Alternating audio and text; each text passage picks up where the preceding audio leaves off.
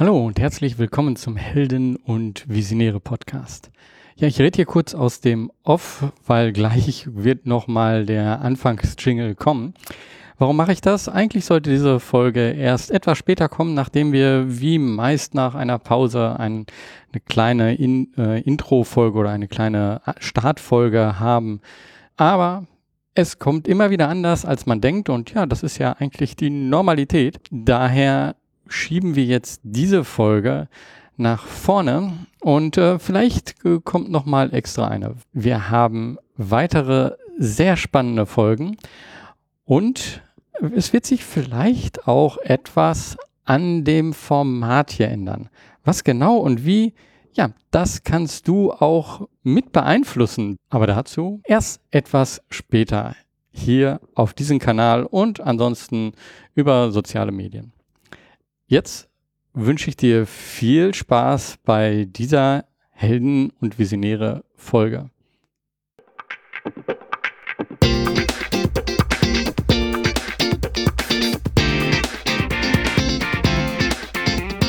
Hallo und herzlich willkommen zu Helden und Visionäre. Mein Name ist Georg Stedner. Dieser Podcast ist für Helden und Visionäre und erzählt wahre Geschichten von Menschen, die etwas bewegen.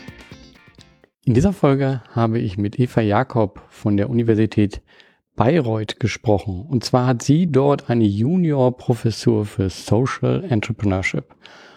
Und das finde ich sehr spannend, denn ich frage mich, inwiefern gibt es schon wissenschaftliche Erkenntnisse zu Social Entrepreneurship, zu sozialen Unternehmertum? Inwiefern kann man von solchen Erkenntnissen profitieren? Denn ich bin jemand, der sehr viel Bücher liest und viele von diesen Büchern sind aus Arbeiten auf Professuren entstanden, ähm, wo einfach ein Thema genommen wurde und sehr in die Tiefe gegangen wird. Und ja, wir konnten natürlich hier in diesem Podcast nicht so sehr in die Tiefe gehen von vielen Dingen, aber wir haben hier über sehr interessante Dinge gesprochen worüber sich die Wissenschaft Gedanken macht und was sie genau in diesem Bereich betrachtet. Und ich hoffe, du kannst hier einige Erkenntnisse mitnehmen. Lass dich inspirieren. Hallo Eva. Hallo Georg.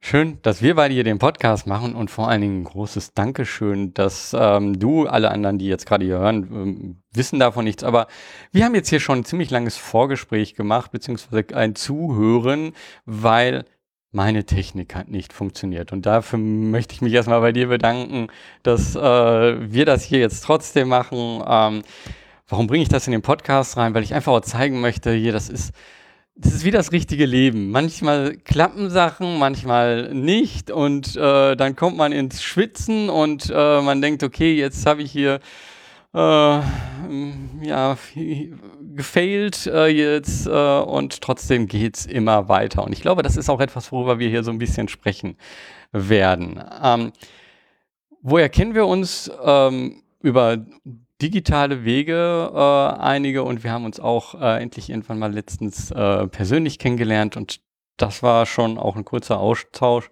Und jetzt, jetzt möchte ich diesen Vorhang lüften. Wer ist Eva Jakob äh, und ja, was machst du? Ja, äh, vielen Dank, Georg, für die Einladung. Äh, freut mich äh, total. Ähm, du hast ja auch schon extrem spannende Gäste und Gästinnen gehabt. Insofern freue ich mich jetzt äh, auch hier zu sein und ich freue mich tatsächlich auch auf ein spannendes äh, Gespräch, weil natürlich spreche ich gerne unter, über soziale Unternehmertum. Warum tue ich das? Ähm, der offizielle Titel, den ich äh, bekleide, ist, ich bin Juniorprofessorin für Social Entrepreneurship an der Universität Bayreuth. Und ich würde mich vielleicht, wenn man das ein bisschen übersetzen würde, als Social Intrapreneurin der Hochschulwelt bezeichnen. Ähm, und ich darf jetzt eben schon seit einem Jahr äh, einiges bewegen und machen in einem sehr freien Raum mit sehr viel Unterstützung. Alles, was eben mit Sozialunternehmertum äh, zu tun hat. Ich kann ja gerne auch noch kurz darauf eingehen, wo ich herkomme. Ähm, also ich bin eigentlich ein äh, Kind aus NRW und äh, bin dort sehr lange in äh, Paderborn an der Universität gewesen und auch an ähm, der Heinrich-Heine-Universität in Düsseldorf und habe äh, im Bereich Paderborn auch schon einiges mit Sozialunternehmertum äh, gemacht. Und ich glaube, der allererste Touchpoint mit Sozialunternehmertum war damals äh, 2015, als ich eine E-Mail von meinem damaligen Chef weitergeleitet bekommen habe und das allererste Mal von diesem Begriff gehört habe. Und irgendwie hat mich das seitdem nicht mehr losgelassen. Hätte man mir damals gesagt, dass ich jetzt irgendwann mal eine Professur zu diesem Thema bekleiden würde, hätte ich wahrscheinlich alle für verrückt gehalten. Hm. Ja, also danke für diesen ersten schnellen Einblick. Ähm, also ich finde hier eben genau auch diesen Blick. Also wir haben normalerweise hier viele Gründer drin. Wir haben auch schon Personen gehabt, die äh, in dem Unterstützung der Gründer dabei äh, waren, also aus der Seite der Finanzierung oder auch ähm, äh, so Accelerator. Aber so diesen Blick von der akademischen Welt, nenne ich das jetzt mal, ähm, ich glaube, der ist nochmal anders und den finde ich super spannend. Ähm, und ich merke den auch immer wieder, dass, dass das immer mehr wird, weil ich selber persönlich bekomme immer wieder Anfragen von ähm, Studenten, von Doktoranden. Wir haben hier ein Survey. Ähm, kannst du äh, uns dabei unterstützen, den auszufüllen? Und, die äh, Armen, äh, ja. genau. Und ähm, ja, schaffe ich auch nicht immer, muss ich sagen. Also für diejenigen, die jetzt hier gerade zuhören und deren Survey ich nicht beantwortet habe, es tut mir wirklich leid. Das schafft man nicht immer, aber äh, ich habe schon einige beantwortet. Aber das ist ja nicht einfach nur Survey. Ähm, aber okay, Moment. Bevor wir vielleicht jetzt wirklich da reingehen, so was macht ihr dort, möchte ich dich noch mal so ein bisschen ähm, mehr kennenlernen oder den Hörern auch äh, den Weg. Was hat dich überhaupt dann, ähm, dann 2015 zu diesem Social Entrepreneurship gebracht und was hat dich dazu gebracht, äh, vielleicht auch an die Uni zu gehen? Also äh, das sind ja so zwei ähm, Entscheidungen, die man so macht. Äh, ähm, und ich habe auch überlegt, bleibe ich an der Uni, äh, um, habe mich dagegen entschieden und habe dann ähm, Sozialunternehmertum irgendwann auch kennengelernt. Also diesen, diesen, diese beiden Punkte, die würde ich gerne nochmal besser verstehen.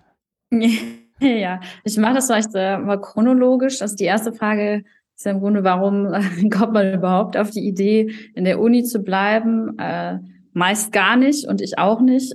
Ich habe auch gesagt, ich will unbedingt äh, damals mein großer Traum in äh, den Mittelstand, in den Business-to-Business-Bereich. Ich hätte gern irgendwie Unternehmen mit komplexen Problemen und würde da gerne das Marketing für machen. Das war sehr lange Zeit das, was ich machen wollte. Die Idee war schon sehr fest und ich hatte auch schon eine Vorstellung, wo ich das irgendwie machen könnte. Und äh, dann kam so das letzte Mastersemester ähm, und ich habe mir gedacht, ach komm, ich probiere noch mal ein paar Sachen aus. Da war ich auch schon in einem Unternehmen, habe mir auch gedacht, es könnte interessant sein. Ähm, und äh, dann war irgendwie zufällig, hatte ich ein Seminar belegt, wo was mit Statistik gemacht wurde. Und ich hatte damals schon den Eindruck, ja, Daten macht ja Sinn, dass man irgendwie davon Ahnung hat. Und dann habe ich mich an dem Lehrstuhl beworben, habe gesagt, ja, ich würde irgendwie gerne ein bisschen mehr Statistik lernen. Ich habe ja hier das Seminar auch belegt. Und direkt im ersten Gespräch kam dann, ja, hast du denn auch mal überlegt zu promovieren? Äh, und das hatte mich vollkommen vor den Kopf gestoßen. Äh, aber ich glaube, man hat vielleicht damals schon was in mir gesehen, äh, was dann äh, tatsächlich, glaube ich, auch in der richtigen Branche zum, zum Tragen gekommen ist. Ich bin jemand, der sehr gerne danach fragt, warum sind die Dinge, wie sie so sind? Und äh, das ist nicht so das Typische, wie man vielleicht irgendwie im Unternehmen arbeitet oder im Startup. Und damals hatte ich auch noch gar nichts mit Startups zu tun. Also da war es einfach das typische BWL-Studium. Und äh, es kam mir erst, als ich dann da, dort angefangen hatte, ähm, das war nämlich ähm, der Lehrstuhl, der dann die gesamte Gründungsförderung aufgebaut hat, ähm, kam mir die Idee, dass ja auch irgendwann mal Unternehmen neu entstehen müssen. Es ist auch schon witzig, dass man jahrelang studiert und äh, man sich nie fragt, wo kommen diese Unternehmen eigentlich her? Und eigentlich sind Unternehmen ja auch ähm, in gewisser Weise Lebewesen, weil sie auch irgendwann sterben. Und dann müssen natürlich auch neue kommen.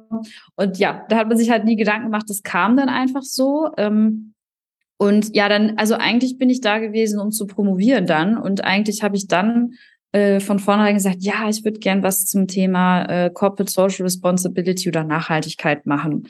Ich hatte mein Auslandssemester in Frankreich äh, stark genutzt, um äh, mein Französisch durch Dokumentationen aufzubessern. Und da habe ich sehr viele äh, sehr kritische Dokumentationen geschaut, äh, die sich äh, mit den eher schwierigen Seiten der Aktivitäten von Unternehmen beschäftigt haben. Und ab da war ich dann irgendwie in diesem Gedanken gefangen, so ja, gibt ja auch andere Seiten und andere Themen, mit denen man sich in der BWL beschäftigen kann, nämlich auch sozial- und ökologische Themen.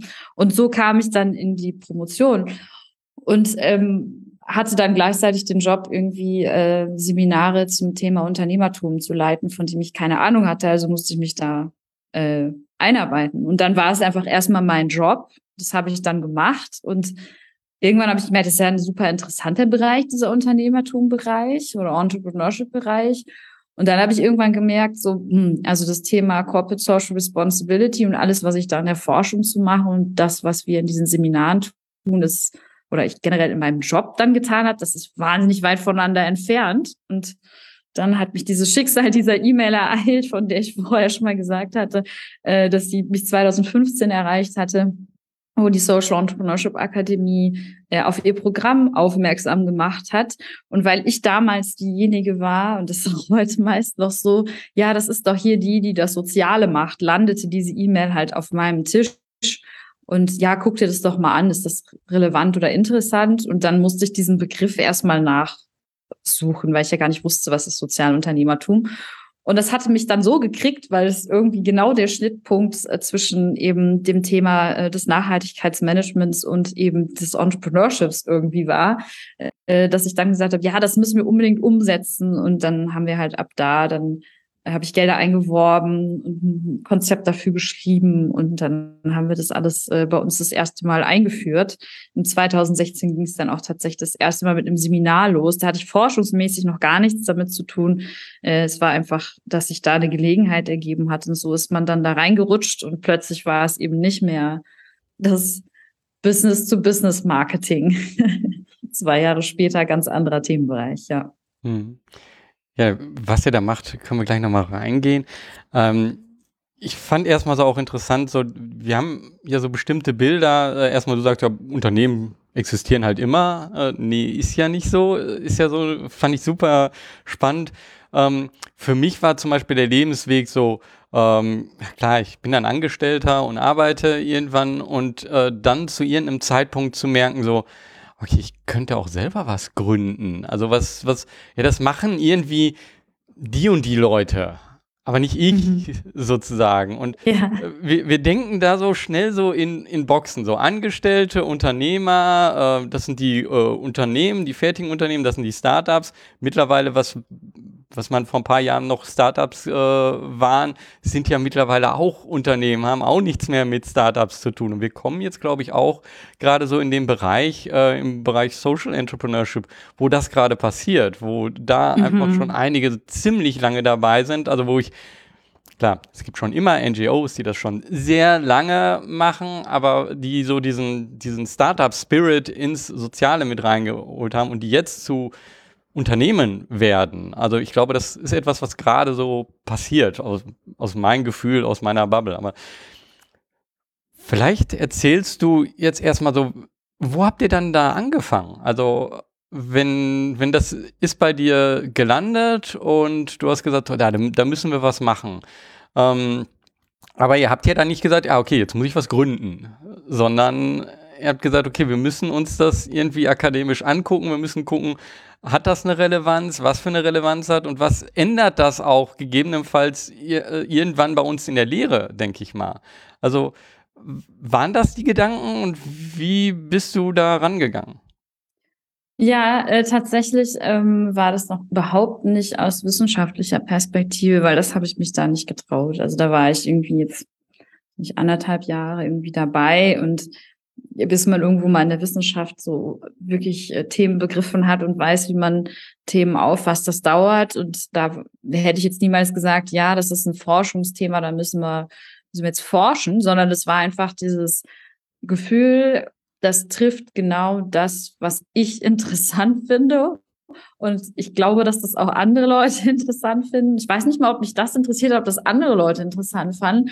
Aber ich habe einfach gedacht, boah, das ist, das ist so spannend, ich will da mal reinschauen.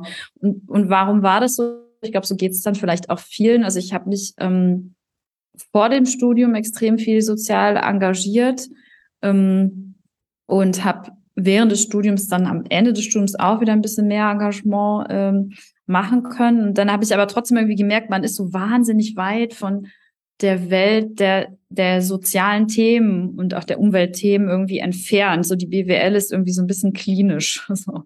Und ähm, das hat, das hat mir einfach Spaß gemacht. Und dann habe ich halt gesagt, boah, ich, ist doch super, dann lass doch jetzt mal ein anderes Thema auch in die Lehre reinbringen, ähm, wo ich mir vorstellen kann, dass es einfach interessant ist. Und ähm, warum war das so? Vielleicht auch ein bisschen deshalb, weil äh, zu dem Zeitpunkt, und das ist ja auch immer noch so und ist auch nicht unwichtig, das Thema Digitalisierung so stark in der Startup-Szene war, Dig Digitalisierung und Technologie. Und ich kann damit nicht so viel anfangen. Ich weiß nicht warum, aber ähm, das war irgendwie für mich hat, hat es nicht so den großen Interessenswert. Und ähm, dann bin ich einfach dem gefolgt, was ich interessant fand, habe gesagt, ja, ich würde gern gucken, ob wir nicht ähm, das Thema in der Lehre an uns ranbringen können. Und ähm, das, was der nächste Schritt war, war dann, ähm, mein Chef hat mir immer sehr viel Freiheiten gelassen. Also gesagt, ja, kannst du machen. Und dann habe ich halt ein Konzept geschrieben und die Uni hatte so äh, so eine Ausschreibung für innovative Lehre. Und dann habe ich gesagt, ja, dann mache ich das doch mal, bastle ich da mal ein Programm drum und dann guck mal, was passiert. Und dann war das halt so ein Projekt für ein Jahr und ähm, dann kam mal die Social Entrepreneurship Akademie äh, nach äh, Paderborn. Das fand ich irgendwie so total toll, weil ich dachte, ja, Paderborn, das ist ja auch nicht irgendwie ein Ort, wo man irgendwie von vornherein sagen würde, ja, der ist jetzt auf Deutschlands Langkarte ganz dick. Ich weiß jetzt alle Paderborner, die zuhören, die will ich jetzt beschmeißen, aber ist ja einfach so. Und dann kamen da Leute aus München und haben dann äh, bei uns äh, ein tolles Lehrmodul gemacht und wir konnten das dann weiterführen. So, also das war einfach äh, für mich, die ich ja auch ganz neu noch war. Eigentlich ist es ja jetzt auch nicht so, als wissenschaftliche MitarbeiterInnen da anfangen, Selbstlehre kon zu konzipieren. Meist ist es ja so, dass man auch Themen übernimmt. Aber ich glaube, ich hatte schon immer Schwierigkeiten damit, einfach Themen zu übernehmen, die andere schon gemacht haben oder Dinge weiterzuführen, die die andere angefangen haben. Und dann eher, das, vielleicht ist es das eben, was dieses Unternehmerische in mir ausmacht, auch wenn ich nicht Unternehmerin bin, äh, dieses, ich will aber neu was aufsetzen, meine eigenen Gedanken da reinbringen, was neu starten, was für mich logisch in sich ist und nicht einfach Dinge weiterführen, die da schon da sind. Hm. So kam das dann. Ja. Und ähm, ja, das ist auch wenn du das jetzt nicht irgendwie gegründet hast, äh, hast du ja im Endeffekt da was Neues reingebracht. Ich würde nochmal so gerne so reinfühlen, äh, wie fühlte sich das so für dich an? Also hast du daran gezweifelt, so, ja, vielleicht ist das jetzt auch nur ein Thema für mich und äh, alle drumherum denken dann so, ja, okay, das ist, da wird nichts raus. Ähm, wie bist du da drin ähm, rangegangen? Und gab es da auch Kritik vielleicht von außen, wo gesagt haben, ja, komm, nimm dir mal die Digitalisierung vor und jetzt nicht das Thema, oder? Hat das so von Anfang an gut geklappt und hast, äh, hast da wirklich so das gefunden und das äh, wurde auch von allen Seiten so angenommen? Ja, ich glaube, es ist so wahrscheinlich ein bisschen Verklären der Vergangenheit, aber äh, das Einführen des, des, dieses dieser Lehrinnovation, nenne ich es jetzt mal, das war jetzt mit wenig, ähm, wenig großen Schwierigkeiten verbunden. Ähm, aber es gab so ein paar Situationen, die in dem passiert sind und auch danach, die nicht so einfach dann waren. Also äh, das ist eigentlich, also ich finde es jetzt eher, muss ich darüber schmunzeln, das erzähle ich auch relativ häufig. Also als wir damals, oder als ich das damals vor der Hochschulleitung vorgestellt habe, äh, damit wir Gelder einwerben konnten, um diese, die, dieses Social Entrepreneurship ähm, Konzept äh, bei uns umzusetzen. Ähm, da kamen natürlich auch Fragen, die müssen ja auch irgendwie so ein bisschen das Konzept abklopfen. Und eine Frage war dann, ähm, ja, wenn Sie jetzt hier von Sozialunternehmertum sprechen, ist denn alles andere Unternehmertum dann asozial? Und das, da steckt ja schon irgendwie was drin. Und da war das, ich glaube, es war wirklich das erste Mal, dass ich diese Diskussion hatte. Und ich wahrscheinlich, die Zuhörer und Zuhörerinnen hatten wahrscheinlich auch schon mal solche Kontaktpunkte. Ähm, dass das natürlich auch irgendwie ein kontrastierendes Thema ist. Nämlich das eine eben als sozial darstelle, was ist dann das andere? Ähm, und das hatte mich für einen Moment aus der Bahn geworfen. Ich kann mich nicht mehr ganz genau dran erinnern, ähm, was jetzt meine Antwort war, aber das begleitet mich trotzdem immer wieder. Und ich habe auch selbst, als ich äh, das Thema jetzt ähm, äh, dann zum, zur Berufung auch nochmal vorgestellt habe, kamen auch ähnliche Fragen. Also das ist immer noch nicht, nicht ganz weg. Und ähm, das, das ist natürlich so ein Thema und das finde ich aber sehr wichtig, also dass man sich das auch hinterfragt, weil in der Bubble der Sozialunternehmen oder des Social Entrepreneurships mit allen, die irgendwie dazugehören, ist es ja ganz häufig so, dass, dass man das einfach, das hat man jetzt akzeptiert, das ist jetzt hier Social Entrepreneurship schon und so ist es so. Aber wenn dann nochmal jemand von außen kommt aus einer anderen Richtung und das vollkommen hinterfragt, äh, finde ich das äh, in dem Moment natürlich immer ein Gefühl schockierend, aber andererseits auch sehr, sehr wichtig, weil uns das weiterbringt, glaube ich. Also das war das eine und das andere, äh, was dann doch sehr schwierig war, ähm, was sich jetzt sehr stark gewandelt hat, war, ähm, als ich dann irgendwann gesagt habe, ich will dieses Thema nicht nur in der Lehre machen, sondern auch in der Forschung, war es extrem schwierig, das zu greifen. Also die Forschung, die bei uns ähm, äh, gemacht wird, das ändert sich jetzt langsam auch, aber es ist sehr quantitativ für Zahlen getrieben. Und natürlich war es und ist es immer noch schwierig, Sozialunternehmer und Unternehmerinnen ähm, in Zahlen zu fassen, ähm, weil ich dann eine bestimmte Gruppe identifizieren muss und da muss ich harte Kriterien haben, wie ich das tue und ab da wird es dann irgendwie, kann man sehr lange rumdiskutieren, wer gehört dazu, wer nicht ähm, und wie wollen wir das messen und so weiter. Und es war aber da in diesem Umfeld hat man überhaupt an diesem Konzept vollkommen gezweifelt, weil man sich gesagt hat, was ist das? Also genau wieder diese Frage, ne? Also ist nicht Facebook auch sozial? Also ist halt, ist ja auch mit Interaktion von Menschen, bringt Menschen zusammen. So, wo ist das denn jetzt anders als was anderes so. Und ähm, das hat für mich super lange gedauert, da überhaupt Antworten drauf zu finden. Und selbst das ist, manchmal macht mich diese Frage immer noch nervös, weil ich mir irgendwie immer noch denke, na ja, natürlich ähm, gibt es da immer noch so viele Perspektiven und das macht es irgendwie schwierig. Und ähm, nur weil es jetzt eine Professur zu dem Thema gibt, heißt es ja auch noch nicht, dass das irgendwie gesetzt ist und wir alle das Gleiche darunter verstehen.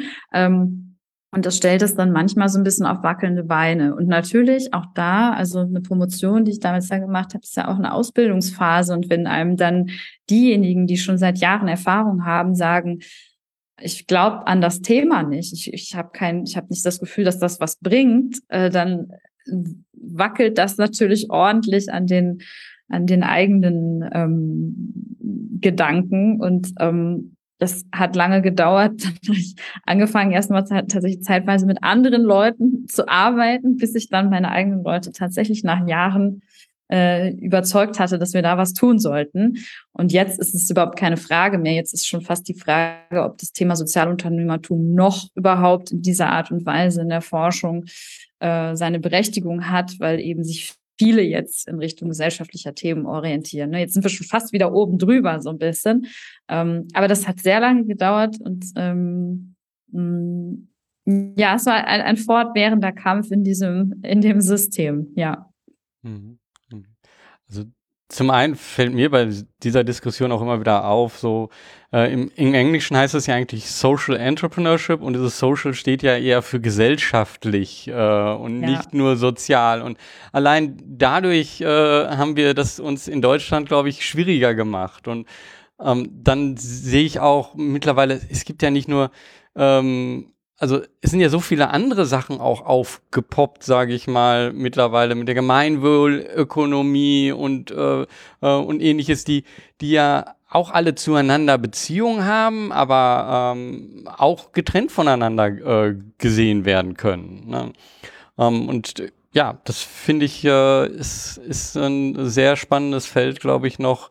Ähm, wie trennt man diese Elemente auch voneinander ab? Äh, sollte man, sollte man das nicht? Vielleicht da direkt mal für dich die, die Frage. Also ähm, ist sozusagen diese, diese Klammer sozusagen Sozialunternehmertum und ähm, da dann ähm, zu Gemeinwohl, äh, zu, ähm, zu, zu anderen Formen, mir fällt jetzt gerade nichts ein, aber es gibt ja noch einige andere. Corporate Social Responsibility an sich. Corporate Social auch, Responsibility ja. an sich, ne? Und es gibt ja noch ein paar äh, andere Ansätze auch in, die einfach sagen, okay, wir müssen anders unternehmerisch äh, arbeiten. Ähm, kannst du da noch mal zu sagen, wie, wie, wie ihr damit umgeht, ähm, wie, wie ihr das auftrennt oder trennt ihr das nicht auf? Ja, also das ist auch eine sehr spannende Frage. Ähm, das erste, was ich zu dem immer sage, ist, ähm, ich möchte mich tatsächlich nicht zu lange damit aufhalten, darüber zu diskutieren, was es ist. Das ist vielleicht auch manchmal ein bisschen kurz gedacht, aber ich habe halt immer das Gefühl, das hält uns ab, ähm, darüber mehr Erkenntnisse zu gewinnen, darüber äh, weiter, also da, damit weiterzukommen. Ähm, und insofern ähm, versuche ich nicht zu strikt ähm, eine Definition in den Raum zu stellen und da dann drei Jahre zu drüber, drüber zu diskutieren, auch wenn es natürlich eine Definition braucht. Für mich ist Sozial- und Unternehmertum erstmal äh, ein Prozess, ne? also wenn wir jetzt von Social Entrepreneurship sprechen, mm, und es ist irgendwie mal ein Prozess des Neubeginns. Das, das finde ich ist so für mich auch das, was es eben zum Beispiel abgrenzt zu Corporate Social Responsibility. Sag ich mal, CSR ist eben das, was bestehende Unternehmen machen, um gesellschaftlich wirkungsvoll äh, zu sein. Ähm, da war für mich immer das Problem, naja, man hat halt ein Geschäftsmodell und versucht dann im Nachhinein zu überlegen, ach ja, was haben wir denn eigentlich für gesellschaftliche Effekte oder ökologische Effekte? Ne? Und das fand ich dann auch irgendwie ein bisschen kurz gedacht, sich erst später das zu überlegen. Und da habe ich dann im Social Entrepreneurship habe immer die Chance drin gesehen, Geschäftsmodelle von vornherein so aufzubauen, dass sie gesellschaftlich wirkungsvoll sind und nicht äh, zwei Parallelen aufzubauen. So, wir machen jetzt hier was Ökonomisches und gucken dann, dass der Effekt nicht zu schlimm ist auf die Gesellschaft und nicht zu schlimm ist auf die Natur. Und das ist im Social Entrepreneurship eben anders. Da überlege ich mir von vornherein, wie kann ich etwas aufbauen, das eben sich unternehmerische Methoden zunutze macht, um eben und das finde ich ist dann der Kern, gesellschaftliche bzw. sozialökologische Probleme zu lösen. Natürlich werden die nicht immer in Gänze gelöst dadurch, aber für mich ist der Startpunkt immer ein gesellschaftlich ähm, geprägtes Problem, eben sozial oder ökologisch. Und eben dann, wie gesagt, mit unternehmerischen Methoden, was natürlich unterschiedliche Dinge heißen kann. Aber ein wichtiger Faktor ist sicherlich immer, dass es darum geht, Produkte und Dienstleistungen äh, in gewisser Weise so anzubieten, dass man ein Einkommen dadurch generiert, was nicht zu 100 Prozent auf ähm, Spenden äh, fokussiert ist. Ne? Und ähm, äh, auch da gibt es natürlich wieder Mischmodelle und so weiter. Ähm, das, was der Kerngedanke für mich an der Stelle ist, äh, ist etwas zu generieren, das ähm, sich in sich trägt, also ein, ein Cycle, ein, ein Verlauf so hat, dass, dass äh, ich eben nicht nur einseitig darauf angewiesen bin, dass jemand sagt, ich spende. Also natürlich bin ich immer noch darauf angewiesen, dass jemand mein Produkt oder meine Dienstleistung erwirbt, aber ähm, äh, das ist für, also und dann gibt es natürlich noch viele, viele Aspekte, die man dazu packen kann. So, aber das wäre jetzt so für mich der Kern. Ähm, und ähm, ich glaube, andere Ansätze, äh, ohne dass ich da jetzt wahnsinnig Expertin drin wäre, was äh, GWÖ betrifft, kommen vielleicht auch noch mal ein bisschen aus einer anderen Perspektive. Da fragt man sich vielleicht auch noch mal wieder ein bisschen mehr, wie äh, zum Beispiel bei Postwachstum oder ähnlichen Themen aus einer ganzen Ökonomiesicht, nicht von dem Individuum, was was verändert oder der Organisation. Wie kann ich eine gesamte Ökonomie irgendwie verändern? Ähm, und das ist dann einfach kommt aus einer anderen Richtung, möchte aber in dieselbe Richtung. So, also das und der Kern all dieser Diskussionen ist äh, für mich immer, wie das ist war ja auch platt, ne? Wie kann man halt äh, Ökonomie, Gesellschaft und Natur wieder zusammenzubringen, was eigentlich schon immer zusammen hätte funktionieren müssen. Und wir haben aber gemerkt, es funktioniert halt nicht mehr so. Also das, und jede dieser äh, Bewegung oder Gedanken hat halt einen anderen Ansatz oder nochmal eine andere Perspektive. Äh, das war echt zu dieser Abgrenzung des Zeites. Wir haben jetzt gerade wieder ein Projekt, wo wir eine ähm, Menge Leute onboarden, die aus ganz unterschiedlichen Feldern kommen, also überhaupt nicht eben aus der BWL, ähm, und da war auch wieder so ein bisschen die Frage, ja, wie definieren wir das und wie, wie kriegen wir das hin und wie vermitteln wir das dann wiederum auch den Studierenden und wie inklusiv und exklusiv sind wir da an der Stelle? Und für mich ähm, bringt es irgendwie gar nichts, wenn ich jetzt anfange, ähm, Einzelne als Social Entrepreneur oder Social Enterprises zu betiteln und da die Diskussion anzufangen, ob sie es sind oder nicht, sondern vielmehr was sind denn die Elemente, die machen, dass wir es eben schaffen, äh, sozialunternehmerisch wirkungsvoll zu sein. Und da gibt es ja super viele Instrumente mittlerweile. Ähm, früher hat es immer damit angefangen, wir gucken, was ist denn die Mission und Intention desjenigen, derjenigen, die äh, etwas gründen möchte. Ist das sozial, ökologisch motiviert? Und das ist natürlich wahnsinnig schwierig nachzuvollziehen, ob das so ist oder nicht. Und ich gebe dann immer das Beispiel, ich finde, der, der Sektor entwickelt sich auch stark weiter. Äh, wenn wir jetzt auf ähm, Steward Ownership heißt, glaube ich, auf, äh, auf Englisch, äh, Verantwortungseigentum, genau. Und ähm, bei dem Verantwortungseigentum geht man ja jetzt direkt in noch tiefer und sagt nicht, es geht nur um Intention, sondern ich versuche jetzt das auch wirklich umzusetzen und in die Governance der, der Organisation zu bringen. Und so ist es dann wieder ein Instrument, was ich einsetzen kann. Ähm, und ich mache mir zum Beispiel Gedanken darüber, was, was mache ich denn mit möglichen Gewinnen? Das können viele Startups natürlich sowieso schon noch nicht, aber was, was mache ich mit, mit meinen Gewinnen? Wie, ver, wie verwende ich die? Wie, wie behandle ich meine Mitarbeitenden und, und solche Themen? Also für mich ist es halt viel wichtiger, dass man mal guckt, wie machen das die Organisationen, statt den Anspruch zu haben, dass jetzt alle, die Sozialunternehmen heißen, alle Instrumente anwenden und quasi maximal wirkungsvoll damit sind. Das wäre natürlich toll und so soll es ja am Ende des Tages am liebsten auch sein. Aber ich finde halt immer, wir fordern dann zu viel, wenn wir gleich von Anfang an irgendwie fordern, dass jede Dimension auf sozial-ökologisch und ökonomisch maximal irgendwie betrachtet wird. Und, und dann haben wir da so einen starken moralischen Anspruch, dass wenn sich jemand Social Enterprise nennt, dann muss es ja auch alles irgendwie sein. Nee, das sind die, die sich mal auf eine Reise begeben, da wieder zum Thema Social Entrepreneurship als Prozess und versuchen stückweise eben sozial, ökologisch, ökonomischer verantwortungsvoll zu werden und verschiedene Instrumente zu nutzen. Das ist eine sehr lange Antwort, glaube ich, aber insgesamt will ich einfach nur damit sagen, nicht, nicht zu exklusiv und, und lieber ein bisschen offen lassen, weil wir ja auch neue Instrumente entwickeln, ähm, äh, die, die das ganze Feld wieder wieder weiter nach vorne bringen sollten. Und heutzutage reicht es aus meiner Sicht eben nicht mehr aus, nur noch zu sagen, ja, die haben ja die Intention so und so. Also da muss man schon ein bisschen näher reingucken. Haben die äh, sich dann jetzt mal überlegt, wie sie eine Wirkung, Wirkungsmessung machen können. Und da auch nicht der Anspruch, dass das jeder macht, sondern nur, das wäre ein Instrument und wir müssen gucken, dass wir diese Instrumente mehr in die Praxis bringen. Hm.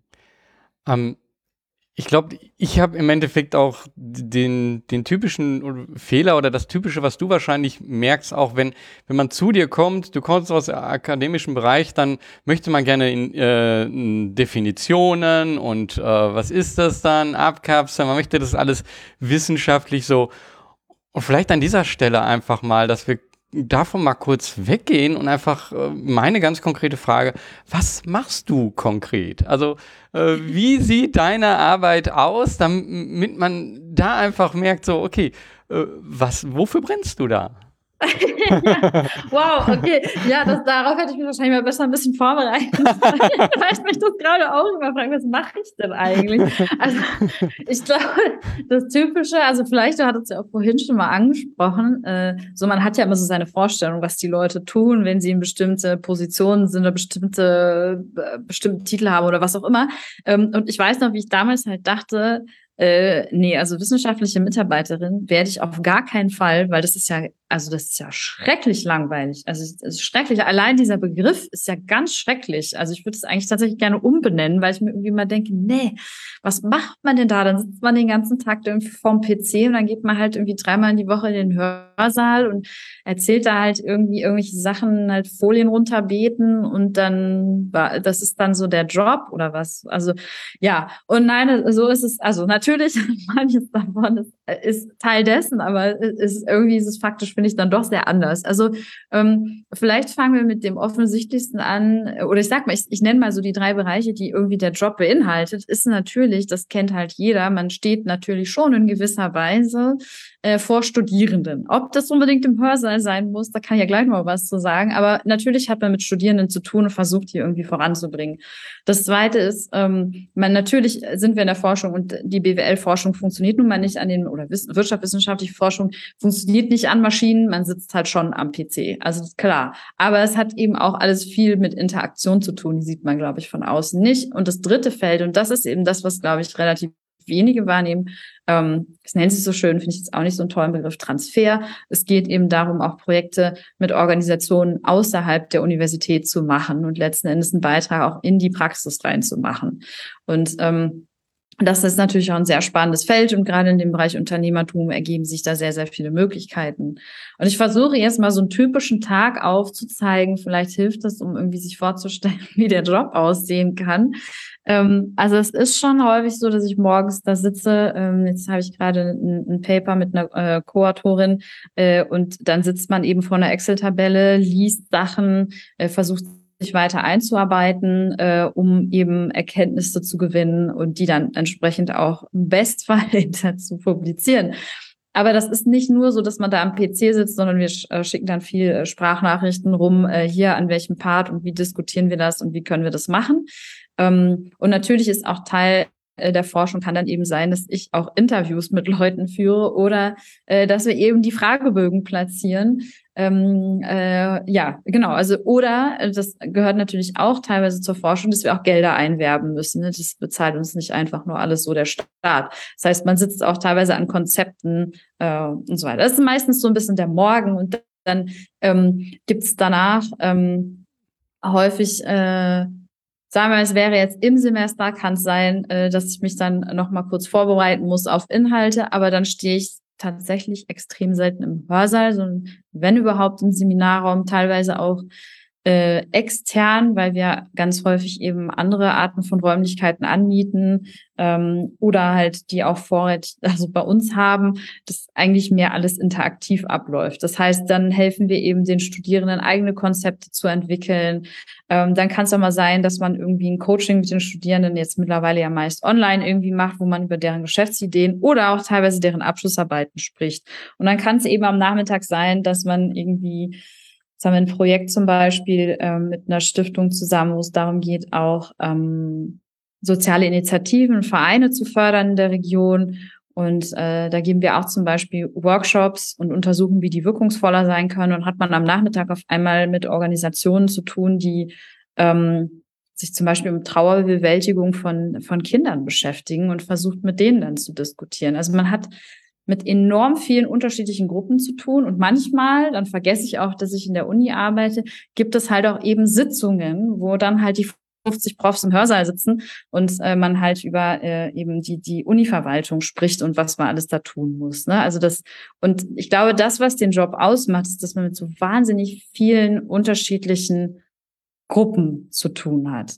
Und der Kern dessen, was ich dann da jetzt mit meinem Thema mache, ist Menschen dafür zu begeistern und zu befähigen, im sozialunternehmerischen Bereich tätig zu werden oder sozialunternehmerisch in später einer anderen Organisation tätig zu werden und zusätzlich darüber hm, ein Verständnis zu generieren, weil ich bin jetzt ja nicht die Sozialunternehmerin, die ein Sozialunternehmer äh, und Sozialunternehmen umsetzt, sondern ich schaue mir viele Sozialunternehmerinnen und Unternehmer an ähm, oder ich schaue mir viele Social Enterprises an und versuche darüber dann eben Erkenntnisse zu generieren, beispielsweise wie sozialunternehmerische Teams äh, idealerweise zusammengesetzt werden sollten, äh, um, um erfolgreich, wirkungsvoll zu sein äh, und schaue mir das eben an. Das ist eben halt der Unterschied, ähm, dass vielleicht auch, wenn jetzt ein paar Zuhörerinnen und Zuhörer sich noch fragen, wo sie hingehen sollen, also wenn man eben Lust hat, sich auch besonders viele verschiedene Organisationen anzuschauen, dann ist das halt das Tolle aus der Uni heraus, dass man dann sagen kann, ja, ich,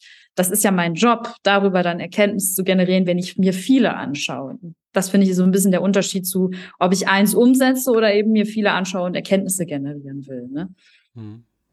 Ja, ich glaube, das ist auch spannend, sozusagen, da auch ähm, ja, Muster wieder zu äh, erkennen. Und ähm, mein Gefühl ist so, also du hattest das gerade schon mal kurz angesprochen, äh, für dich ist auch dieses Menschliche, also man kann ja soziale Unternehmen jetzt auch nach Arithmetiken und so weiter so und so viel äh, ähm, Kindern geholfen oder so und so viel Geld eingesammelt, nach solchen Arithmetiken zusammenbringen. Aber du hattest gerade von Teams gesprochen und das heißt also, da, da sind wir auch nochmal auf einer anderen Ebene, äh, mehr vielleicht in Richtung Psychologie und äh, wie arbeiten die zu, zusammen. Kannst du da nochmal äh, was sagen? Also das ist ja auch irgendwo ein wichtiger Faktor. Man wenn man von der Startup-Welt kommt, dann wird am Anfang ja gesagt immer so, das Wichtige ist Team, Team, Team, Team. Ne? Um, ähm, ja, das ist gut zu hören, dass einem das so gesagt wird. Äh, genau, Weil aber. Das ist ja auch so. Also wir wissen halt aus der, aus der unternehmerischen Forschung, also Entrepreneurship-Forschung, die existiert ja auch nicht erst seit gestern. Bei manchen Themen hat man das Gefühl, ja, das ist jetzt das totale Hype-Thema. Es stimmt aber so nicht. Auch die sozialunternehmerische Forschung ist jetzt auch schon 15 Jahre alt. Also ne, das ist ja jetzt auch alles nicht mehr so ganz neu. Äh, was wir daraus wissen, ist, also offensichtlich sagt die Praxis da schon auch das Richtige. Teams sind einfach enorm wichtig äh, und alles, was darin passiert, hat natürlich einen großen Einfluss darauf, ähm, ob ich jetzt am Ende des Tages ein Sozialunternehmen aufsetzen kann oder nicht. Ist jetzt vielleicht auch keine Erkenntnis, wo jemand sagen würde, ach, das hätte ich ja nie gedacht. Aber ähm, das, was, ähm, was uns damals so ein bisschen jetzt umgetrieben hat, war ähm, die Frage, wie muss ich das denn zusammensitzen, setzen? Weil ähm, wir haben ja in Sozialunternehmen oder in, in Social Startups die Herausforderung oder auch den Willen, wenn man es nicht mal als Herausforderung bezeichnen will, dass man eben zwei Dinge vereinen möchte. Man möchte irgendwie sozial-ökologisch wirkungsvoll und gleichzeitig ökonomisch sinnvoll, ökonomisch stabil, nachhaltig etwas aufbauen. Und ähm, diese zwei, also es heißt auch manchmal in der Forschung so zwei Logiken, die man da eigentlich hat. Ähm, die Logik, die eben eher so aus diesem wirtschaftlichen Denken kommt und die Logik, die eher aus dem sozialen Sektor zum Beispiel kommt, die passen halt an manchen Stellen eben nicht ganz so zusammen. Und ähm, das macht es natürlich schwierig. Und wir haben uns dann gefragt, wie, wie kann ich denn das Team aufsetzen? Weil es gibt schon so ein paar Untersuchungen darüber, dass ich also unterschiedliche Möglichkeiten zum Beispiel habe. Ich könnte beispielsweise hingehen und sagen, ich setze jetzt ein Team aus Menschen zusammen, die vielleicht eher aus dieser sozial-ökologischen äh, Prägung kommen und vielleicht auch in solchen Bereichen schon mal gearbeitet haben oder und ich setze die zusammen mit halt, sage ich jetzt mal plakativ, den Hardcore-BWLern. Und dann versuche ich halt gemeinsam eine Organisationskultur zu schaffen, die eben beide Ziele vereint und versucht die quasi gemeinsam zu sozialisieren. Das ist so die Variante A und die Variante B wäre jetzt hinzugehen und zu sagen, naja, ich nehme mir Leute, die jetzt noch gar nicht so stark in irgendeinem so Sektor geprägt sind und noch nicht diese ganzen, das ganze Gedankengut aus den Sektoren haben und forme mir halt gemeinsam was Neues und habe dann eben diese, wir nennen es ja so schön, die dualen Ziele ähm, dann, dann durch das Neue eben äh, zusammengeschafft. Und wir haben uns dann gefragt, ja, hm, okay, wenn ich das jetzt aber im Team sehe, wie funktioniert das denn dann? Weil bräuchten wir nicht eigentlich in einem Team irgendwie eine Zusammensetzung aus eben, wie schon gesagt, diesen eher ähm, sozial geprägten und der ökonomisch geprägten Leuten. Und daraufhin sind wir dann immer weitergegangen, haben überlegt, okay, welche Wertesets bringen die Leute denn mit und wie muss das aussehen? Und haben uns dann eben diese Zusammensetzungen angeschaut und geschaut, was hat es denn für einen Effekt auf so Team-Outcomes, wenn die Leute unterschiedlich zusammengesetzt sind. Denn das Problem ist, was wir aus der Forschung wissen, ist eigentlich, wenn man jetzt zum Beispiel ähm, Werte anschaut, ob mir jetzt irgendwie Achievement beispielsweise, also sowas wie ich will was erreichen, wichtig ist, oder ob mir wichtig ist, ich möchte etwas für andere machen. Das sind sehr gegenüberliegende Werte. Also zumindest aus der Theorie ist es so. Und wenn die jetzt in einem Team zusammengesetzt sind und diese unterschiedlichen Werte im Team vorkommen, gibt es sehr viele Untersuchungen, die zeigen, dass eigentlich, das nennt sie so schön, Deep-Level-Faktoren, nämlich Dinge, die ich nicht sofort sehe. Wenn ich die so mische und das sind so unterschiedliche Werte im Team vorhanden, ist das eigentlich nicht gut. Also das führt nicht zu, also können wir auch, ne, wenn man jetzt in seiner eigenen Lebenswelt überlegt, okay, ich arbeite mit Leuten zusammen, die haben ganz andere Werte als ich, kann man machen. Aber in dem Fall ist Diversity leider nicht so günstig. Und jetzt fragen, haben wir uns halt gefragt, okay, wie ist das denn im sozialunternehmerischen Bereich? Also bräuchten ich eigentlich Leute, die sagen, hier, Chaka, wir müssen es jetzt irgendwie schaffen. Und die anderen, die sagen, ja, wir müssen unser Angebot auch so ausrichten, dass das ähm, für unsere Zielgruppe passend ist. Und noch kann ich nicht so viel über die Ergebnisse sagen, weil sie noch nicht publiziert sind. Aber wir finden interessante Sachen, die, die wir sonst so auch nicht gedacht hätten. Vielleicht nur so insgesamt tendenziell haben wir bisher eher gefunden, dass tatsächlich auch in dem sozialunternehmerischen Bereich genauso ist wie in den anderen Bereichen. Es muss schon eine selbe Wertestruktur ähm, grundsätzlich mitgebracht werden. Ähm, und dann haben wir uns, also die Frage ist immer noch nicht so ganz geklärt, wie, wie funktioniert es dann, dass ich halt diese zwei Bereiche irgendwie miteinander verbinden kann. Und also vielleicht mag der ein oder andere darauf ja auch reagieren, weil manchmal kommt jetzt auch so ein bisschen die Diskussion auf, vielleicht hat die Forschung da auch so ein bisschen zu sehr so ein, so ein Problemblick drauf. Also ist das wirklich so ein Thema, soziale, gesellschaftliche und ökologische Ziele zu vereinen? Bringt das wirklich so viele Probleme mit sich, wie man irgendwie von außen denken würde? Ähm, haben die Leute tatsächlich so einen Identitätsstruggle? Da gibt es auch relativ viel zu, dass man irgendwie nicht so richtig weiß, in welche Richtung gehöre ich und wie kann ich das Unternehmen dann auch für beide Schienen aufsetzen? Ist das wirklich so? Also, weil Natürlich findet man welche, wo das so ist, aber ist das flächendeckend so oder versuchen wir da gerade irgendwie ein Problem rein zu projizieren, was da gar nicht existiert? Also gerne auf mich zukommen, reagieren und kommentieren, ob das, ob wir da nicht, das wäre ja auch zu sehr problematisieren an der Stelle. Ja. Hm. Ich glaube, also das ist jetzt äh, super spannend, weil, weil das natürlich etwas ist, was ich auch selber als äh, Unternehmer immer wieder merke. Also dieses Zusammenspiel mit anderen und äh, wie das funktioniert ähm, das, das macht einen riesen Unterschied. Äh, also wie die Chemie gerade auch zeitlich ist, ne? ähm, wie sehr die Personen jetzt gerade involviert sind oder nicht, wegen anderen Sachen. Mhm. Das, das macht so einen Unterschied und das kann natürlich dann auch dazu führen, so zu Sachen, so der eine ist gerade ganz schnell unterwegs, die andere Person nicht und äh, allein dadurch kommt es halt zu Konflikten und von außen äh, sieht es dann halt sehr simpel, also das wäre dann sozusagen das diepe Level, wo man das äh, erstmal gar nicht gemerkt hat. Von außen sieht es halt so aus, so, ja, die beiden passen nicht zueinander und dann, ne, also das ist, glaube ich, etwas, also habe ich mich vorher, muss ich sagen, so als Angestellter, du bist da so, ich sage immer so Kasten, aber du bist so in so einem bestimmten Bereich, du hast bestimmten Personen, mit denen du agierst, zumindest ich als Ingenieur wusste genau, mit wem ich agiere, es war jetzt kein Kunde in dem Sinn. Ähm, und das ist alles so schön, angenehm und passend, okay, man kennt irgendwann die Kollegen. Ähm, aber in einem Gründung, da ist ja auch viel mehr Fluktuation, da ist äh, und auch das Gründungsteam, das sozusagen zu finden, weil es gibt kein feste Systemstruktur, das wächst ja auch alles zusammen. Also genau, also da ist, glaube ich, die Veränderung in dem Kontext höher. Das darf man nicht vergessen. Das ist andere. Ähm was ein deutlicher Unterschied ist zu, zu unter, Unternehmensteams, ähm, da arbeitet man ja grundsätzlich auch im Unternehmen oder sonstigen Organisationen in Teams. Der, der große Unterschied ist auch, ähm, äh, das, das nennt sich so schön Psychological Ownership. Also ich habe eben noch ein größeres Interesse an dem, was gemacht wird, weil es ist meine Idee und es ist mein Ding. Natürlich hat man auch noch die Themen Risiko etc., die halt in, in dem Kontext größer sind. Aber es ist von mir ein generiertes Thema und das ist, sagen ja nicht die, umsonst die Leute irgendwann, es ist mein Baby. Ne?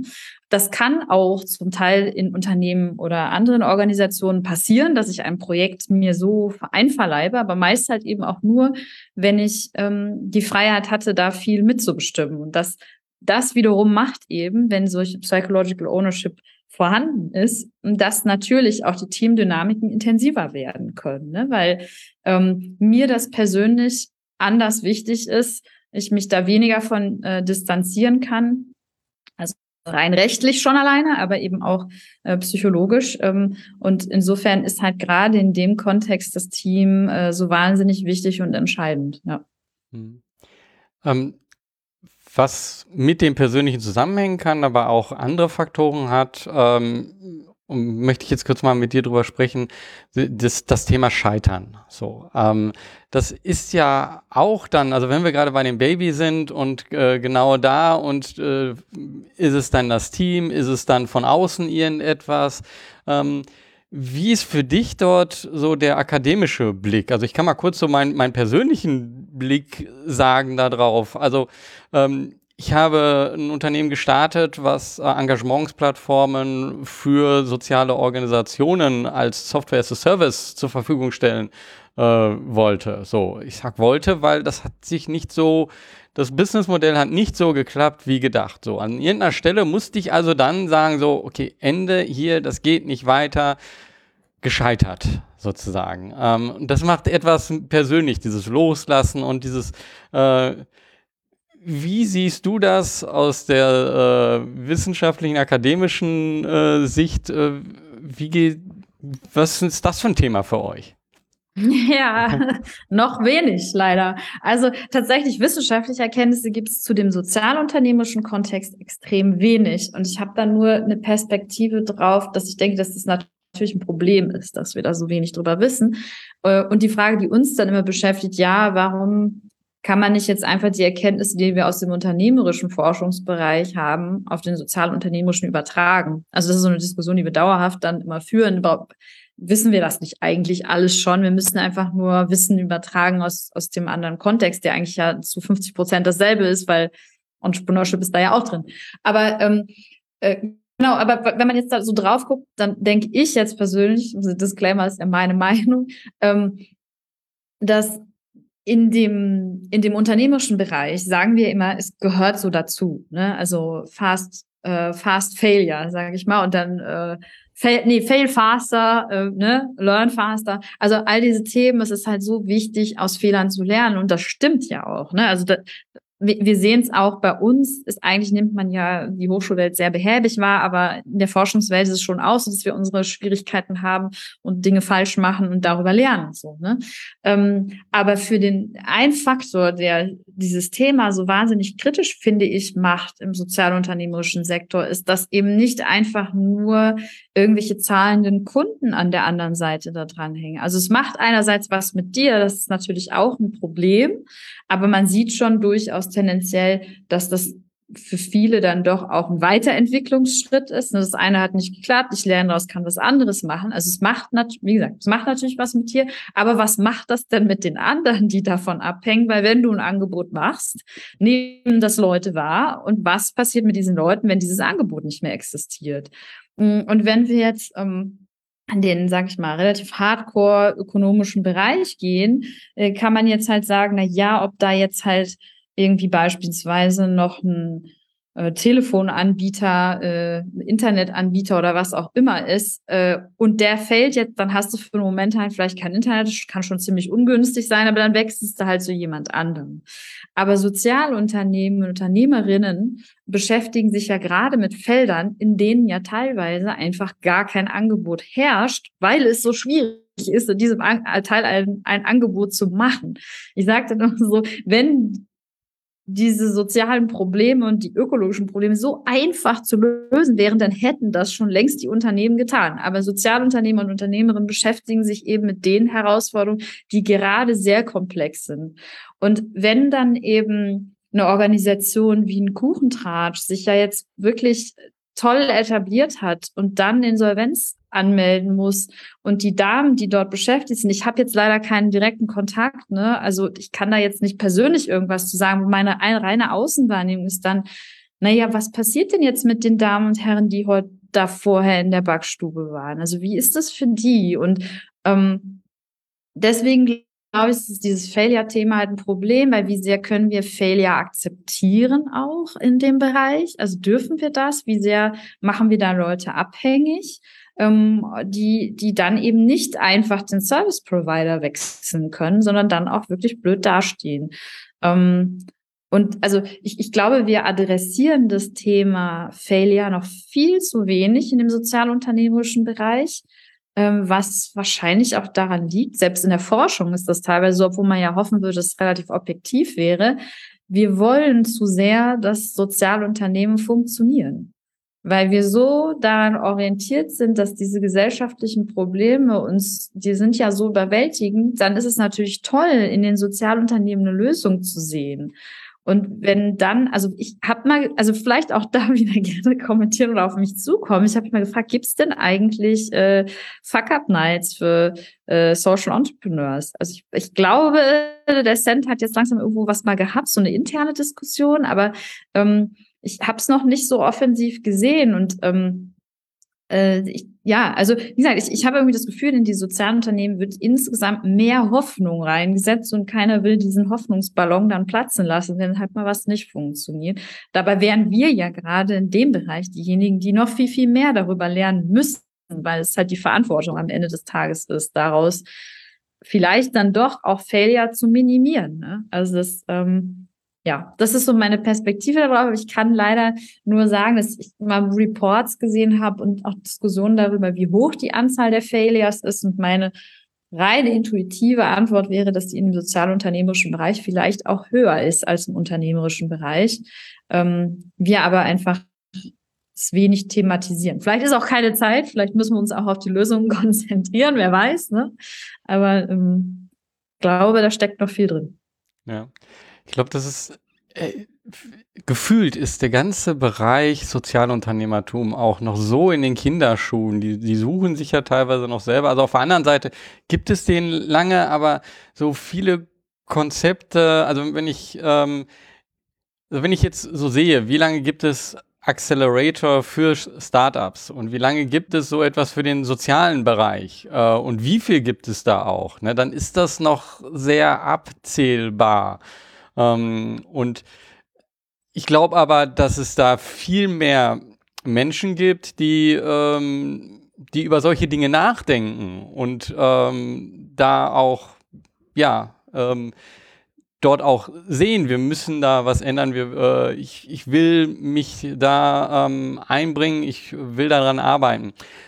Vielleicht kannst du mal so sagen, wie, wie ist denn so die jetzt die Schnittstelle zwischen äh, Sozialunternehmern ähm, und ähm, euch? Äh, Gibt es da so etwas, ähm, dass, dass, dass es da eine Möglichkeit zum Zusammenarbeiten gibt, so dass man selber aus dem, woran ihr forscht, ähm, profitieren kann und auf der anderen Seite ähm, dann vielleicht auch ähm, ja da was zurückgeben kann an euch? Ja, absolut. Also es gibt natürlich sowieso immer die Möglichkeit, auch äh, bei uns zu interagieren. Also unsere äh, Lehrveranstaltung ist hier auch wirklich oldschool, das hat schon alles auf Interaktion ausgelegt und wir haben auch so ein bisschen äh, Dinge, die in Richtung Service Learning gehen. Das heißt also auch äh, Challenges von Social Entrepreneurs können an uns herangetragen werden und wir können Kurs darum herum designen, so dass man so ähm, Studierendenteams zum Beispiel hat, die sich damit beschäftigen, ähm, oder eben äh, wir beschäftigen uns mit dem Thema Wirkungsmessung, ähm, wo wir uns halt fragen, wie kann das irgendwie umgesetzt werden und äh, untersuchen da gerade zum Beispiel Hemmschwellen zur Wirkungsmessung etc. Also solche Dinge gehen auf jeden Fall immer.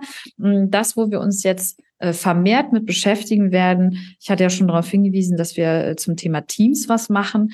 Äh, und zwar ähm, ist unser, unser Ziel, ähm, Teamtrainings zu entwickeln, ähm, die, wie man so schön sagt, evidenzbasiert sind. Also wo wir genau schauen, wenn wir jetzt bestimmte Dinge trainieren, ist das denn was, was auch dann, Entschuldigung, dazu führt, äh, dass, äh, dass diese Teams sich auf dieser Dimension, äh, beispielsweise Problemlösung, äh, weiterentwickeln.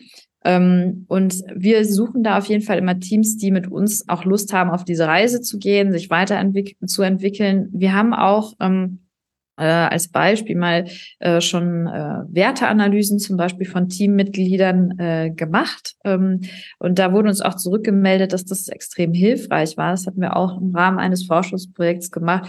Da ging es dann eben darum, persönlich Werte äh, zu messen und dann hinter so ein Werteprofil an das Team zurückzugeben und eben aufzudecken, wo liegen bei euch denn eigentlich die persönlichen Werte und die Werte eurer ähm, eurer Teammitglieder und inwiefern sind die eigentlich überlappend? Und da geht es nicht so sehr darum, ob ihr als Team eine äh, eine Werteorientierung, eine bestimmte Richtung habt, sondern was ihr als Mitglieder eines Teams schon in das Team mit reinbringt. Weil jeder von uns hat da natürlich auch unterschiedliche, ähm, ein unterschiedliches Setup, inwiefern ähm, jetzt eben, ich nenne mal plakativ, eine Freizeit wichtig ist oder inwiefern bin ich vielleicht eher konservativ und achte darauf, dass, äh, dass die Meinung anderer Leute mir wichtig ist oder inwiefern muss ich halt immer das Gefühl haben, dass ich was erreiche oder inwiefern, inwiefern bin ich halt eben eher jemand, der versucht, äh, Werte, Mehrwerte für andere zu schaffen.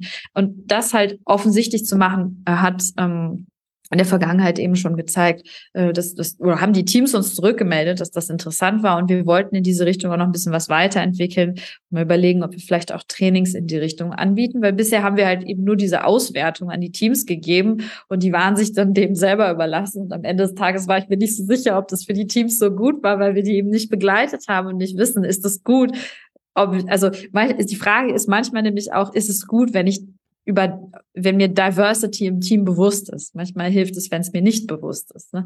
Ähm, aber wie gesagt, wenn die Forschung zeigt, dass Deep-Level-Themen, wenn die zu divers sind, äh, wenn das, das ist nicht so dolle, dann lieber früh aufdecken, wie denn die Wertezusammensetzung im Team ist und kommt gerne auf uns zu. Ähm, wir sind da, äh, wie gesagt, ist noch im Entwicklungsprozess, ist im Grunde äh, alle die, die jetzt Sozialunternehmer und Sozialunternehmerinnen sind, wissen, wie das ist, wenn man mit neuen Produkten an den Markt geht und die ersten Tests macht. Wir sind da noch äh, bei den ersten Tests. Also wir freuen uns auf Interaktion. Und wie gesagt, bisher haben wir auch die Rückmeldung bekommen, ähm, was uns so überrascht hat, weil das ja häufig nicht so ist, wenn man Fragebögen ausfüllt, dass halt eben dieses Feedback, was wir gegeben haben, sehr wertvoll war und da weiter Interesse besteht. Mhm. Das heißt, wenn, wenn jetzt so ein äh, Team von ähm, ja, ein gestartetes oder auch schon länger dabei, äh, Sozialunternehmer, ähm, zu euch kommt, dann, ähm, dann schaut ihr euch erstmal so die Teamkonstellation an und helft denen dann im Endeffekt äh, auch bestimmte Dinge zu ähm, ja, aufzudecken, zu sehen, wie, wie ist das Zusammenspiel und wo sind die Stärken des einen zum anderen. Also im Endeffekt ist das ja auch schon etwas, was äh, manchmal so im persönlichen Coaching zum einen äh, mhm. rauskommt oder im Teamcoaching, äh, da geht das ja in diese Richtung.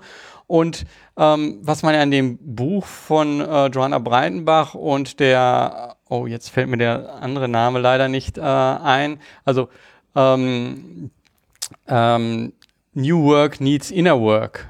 Ähm, mhm. So, wenn man ähm, das Buch sieht und da liest im Endeffekt, dann sieht man halt, dass diese, dieses Zusammenspiel der, des Teams, äh, die dort zusammenarbeiten, eine unheimlich große Auswirkung hat. Vor allen Dingen, wenn ich in so andere neue ähm, Arbeitsweisen gehe wie äh, New Work. Also ist das etwas, was ihr euch dort dann ähm, anschaut, diese, dieses Verhältnis zwischen den Teammitgliedern und gibt ihr dazu dann ähm, Hilfestellung, äh, Tipps und wollt mit denen dann auch in den Austausch gehen?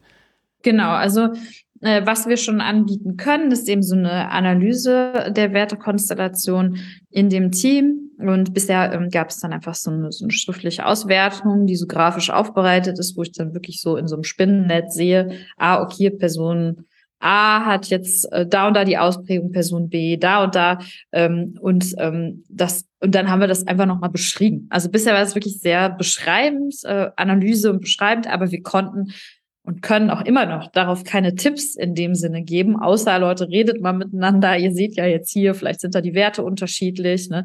Ähm, oder sich das einfach bewusst zu machen, dann verstehe ich den anderen ja vielleicht auch im Zweifel besser, warum er welche Entscheidungen trifft, weil ihm das oder ihr das anders wichtig ist äh, oder wie man vielleicht Positionen im Team verschieben kann. Das könnten wir, können wir natürlich von der Perspektive schon irgendwie sagen, aber wir können noch keine genauen Tipps dazu geben, äh, wie sollte jetzt ähm, eine Interaktion und Auseinandersetzung mit diesen Werten zum Beispiel aussehen. Das wissen wir nicht. Ne? Also wir können jetzt nicht sagen, ähm, ihr solltet äh, äh, jetzt die und die Übungen dazu machen und dann wird es auf jeden Fall dazu führen, dass selbst wenn ihr unterschiedliche Wertekonstellationen habt, ihr da wunderbar zusammenarbeiten könnt. Und das ist halt aber eben genau der Part, wo wir überlegen, wie kann das jetzt aussehen? Wie kann man sich sinnvoll eben mit solchen Analysen auseinandersetzen, um das Team weiterzubringen? Und wie kann ich dann eben auch ähm, ein Training aufsetzen, was was dabei hilft, zum Beispiel klare Visionen gemeinsam zu entwickeln. Also da ist jetzt nicht so, als gäbe es da keine Erkenntnisse zu, aber wie kann ich das eben besonders äh, mit dualen Themen Beispiel machen oder wie kann ich eine Teamkultur äh, entsprechend entwickeln? Und das, warum wir das auch machen, ähm, ist, dass wir zum Beispiel in diesen Gründungsförderungen, die ja an den Universitäten angedockt sind und die jetzt natürlich wir auch hier haben, ähm, gibt es sehr, sehr viele Themen. Es entwickelt sich auch weiter, aber viele der Themen ähm, waren in der Vergangenheit sehr äh, faktisch konzentriert. Natürlich auch diese Themen wie, ich mache mal eine Fuck-Up-Night und dann rede ich natürlich auch über persönliche Themen, aber das ist ja keine, kein, kein Training, was ich in dem Sinne mache. Ne? Und alles, was wir an Training jetzt beispielsweise Studierenden mitgeben, fokussiert sich natürlich eher darauf, okay, äh, wie kann ich jetzt beispielsweise Impact messen oder welche Geschäftsmodelle gibt es, was sind die Parts von Geschäftsmodellen, all solche Sachen. Aber es wird halt sehr wenig dazu gemacht und angeboten in Gründungsförderung und Lehre, was eben diese Auseinandersetzung mit Teams macht. Und das wird vielleicht auch deshalb weniger gemacht, also weil es natürlich nicht das primär akademisch-wissenschaftliche vielleicht ist, weil es eben sehr soft teilweise ist, aber ähm, eben auch vielleicht, weil Universitäten beispielsweise immer noch sehr stark in Fakultäten funktionieren. Und damit habe ich zumindest schon mal, ne, die BWLer sitzen an einem Tisch, die kriegen schnell irgendwie, können die sich auseinandersetzen. Die können natürlich trotzdem noch unterschiedliche Werte haben, das ist gar keine Frage. Ähm, aber eben dieses interaktive, interdisziplinäre Arbeiten kommt da noch nicht vor. Und dann komme ich in die Arbeitswelt und zack, muss ich das machen und merke, wow, okay, die Perspektive von anderen Leuten kann ja doch sehr unterschiedlich sein. Ähm, Und deswegen denken wir, dass da halt einfach noch mehr drin sein muss. Und wenn wir doch wissen, dass Teams so wichtig sind und die Zusammenarbeit, dann müssen wir doch frühzeitig die Leute auch drauf trainieren. Nicht nur bei uns, aber wir müssen natürlich auch die Teams unterstützen, die da draußen schon existieren, weil auch für die in der Supportstruktur, äh, da gibt's schon, glaube ich, viel ähm, Coaching-Geschichten und so. Ne? Aber das ist ganz häufig eben äh, auf praktischer Erfahrung aufbauen. Das ist ja nicht falsch, aber wir wissen ja trotzdem nicht, sind die jetzt effektiv und welches Training ist das effektivste? So was müssen wir da eigentlich machen? Ähm, und das ist ja eigentlich schade, weil das können wir ja nutzen und sagen, und es wird dann auch nicht dazu führen, dass wir uniformierte Trainings haben oder ähnliches, ne? Aber ähm, zumindest, ähm, dass wir mehr Wissen darüber generieren, welche Skills, hm, welche Dinge müssen wir trainieren und wie können wir das machen? Das ist so das Ziel dabei. Und da sind wir halt noch am Anfang. Ja. Äh, vielleicht, ähm, das weiß ich jetzt nicht, kannst du beantworten, aber vielleicht ist es ja auch so, wenn ich, wenn ich jetzt wirklich so ein Coaching mache, dann sind da ja auch Kosten mit verbunden und dann äh, wird das ja ziemlich schnell auch ziemlich groß, weil das ja auch etwas langer, ein längerer Prozess ist. So. Und bei euch sehe ich jetzt zwei ähm, Dinge, wo ich denke, das ist vorteilhaft. Also zum einen wird das halt auch ein, ähm, schon ein Programm sein. Man, äh, ihr habt im Endeffekt schon, äh, schon so, ein, so, eine Struktur darum gebaut und man weiß, das läuft einen bestimmten Zeitrahmen. Ähm, und ich denke mal, ich weiß nicht, fallen dort Kosten an oder ist das im Endeffekt so, dass äh, äh, ich sozusagen dann Teil dieser Forschung werde und äh, dadurch dann davon profitieren kann, aber gleichzeitig auch was abgebe? Genau, also ähm, das ist natürlich immer die Frage, hey, warum machen die das denn? Und, jetzt soll, soll das auch noch kostenfrei sein? A, kann das wirklich gut sein? Und B, warum sollten sie es tun? Also für uns ist natürlich ähm, was ich ganz zu Beginn ja auch schon mal gesagt habe, wir wollen uns ja möglichst viele anschauen, um Erkenntnisse über viele zu gewinnen. So, aber jetzt funktioniert dieses Fragebogensystem halt nicht mehr. Ne? Also ich kann nicht mehr irgendwie einfach Fragebögen raussenden und jeder denkt sich, boah, jetzt nicht noch so ein Teil. So funktioniert die Forschung auch langsam nicht mehr, weil das nicht mehr ausreicht, sich mal zu einem Zeitpunkt irgendwas anzuschauen schauen in anonymisierten Fragebögen. Und da haben wir halt eine Chance, wenn wir eine Interaktion schaffen, die für jetzt jemanden aus der Praxis relevant ist und wir gleichzeitig Erkenntnisse generieren können, ist das genau unsere Aufgabe und genau dafür werden wir am Ende des Tages bezahlt und deshalb können wir es auch ähm, jetzt äh, kostenfrei anbieten, weil am Ende des Tages eben ähm, im Grunde die, die wahre äh, die, die Daten sind, die natürlich anonymisiert und für die Wissenschaft verwendet werden, aber eben für den, für den Erkenntnisgewinn über alle hinweg. Aber eben, das ist ganz häufig unser Problem, die Interaktion mit denen, mit denen wir das machen, sind an vielen Stellen halt zum Erkenntnisgewinn in dem Moment, wo die Interaktion mit der Person da stattfindet, nicht hilfreich für dich jetzt zum Beispiel. Wenn du den Fragebogen ausfüllst, denkst du nicht danach, Hammer, jetzt habe ich was gelernt, ne? sondern du sagst dir vielleicht noch, jetzt sind wir wieder bei diesem Thema, wie schafft man Werte für andere. Ähm, du denkst dir vielleicht noch, okay, ich habe jetzt was Gutes getan, aber es hat dir halt nur ein gutes Gefühl vielleicht noch gegeben, aber dir nicht in dem Sinne was gebracht. Und das wollen wir halt damit auch so ein bisschen ändern und hebeln, dass wir eine gute Interaktion schaffen und aber für uns dann eben auch ähm, natürlich äh, spannende Daten äh, gewinnen können. Und für uns ist eigentlich auch falsch ausgedrückt, weil am Ende des Tages äh, publizieren wir das ja nicht für uns. Also es ist dann eigentlich ja für alle so am Ende. Aber ne, es dauert halt immer auch ein bisschen und wir können nicht, das ist halt das, was immer schwierig ist, wir können nicht äh, untersuchen und sofort Erkenntnisse generieren. Ne? Außer das, was ich vorhin beschrieben habe, dauert es natürlich, bis ich die vielen Teams untersucht habe, darüber dann ähm, analysiert habe, bis das dann publiziert ist. Ne? Das, sind leider dann so ein bisschen die Mechanismen der Wissenschaft, dass wir nicht sofort äh, so aller Beratungsprojekt innerhalb von drei Monaten ganz tolle Erkenntnisse rausschmeißen können. Ne? Mhm.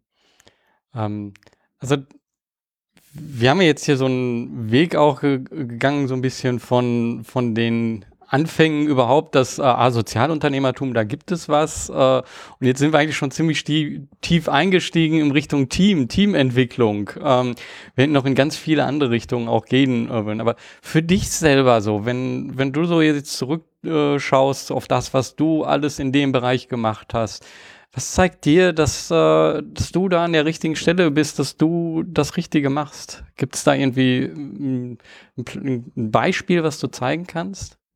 Ja, also ähm, ich, ich habe da tatsächlich zwei Sachen im Kopf. Hm, das eine ähm, ist, ich glaube, kann mir auch sogar noch relativ bildlich vorstellen, wie ich da stand, aber ich, äh, das war auch eine der, äh, als ich noch in Paderborn war und ähm, die ersten äh, Social Entrepreneurship Kurse gemacht habe. Da haben wir natürlich am Ende immer so eine Feedback-Runde gemacht und dann ich gefragt, okay, was, was habt ihr jetzt hier so rausgenommen oder was hat euch das gebracht? Und dann kam halt diese Aussage, äh, ja, ich habe mal das erste Mal in meinem BWL-Studium den Sinn erkannt.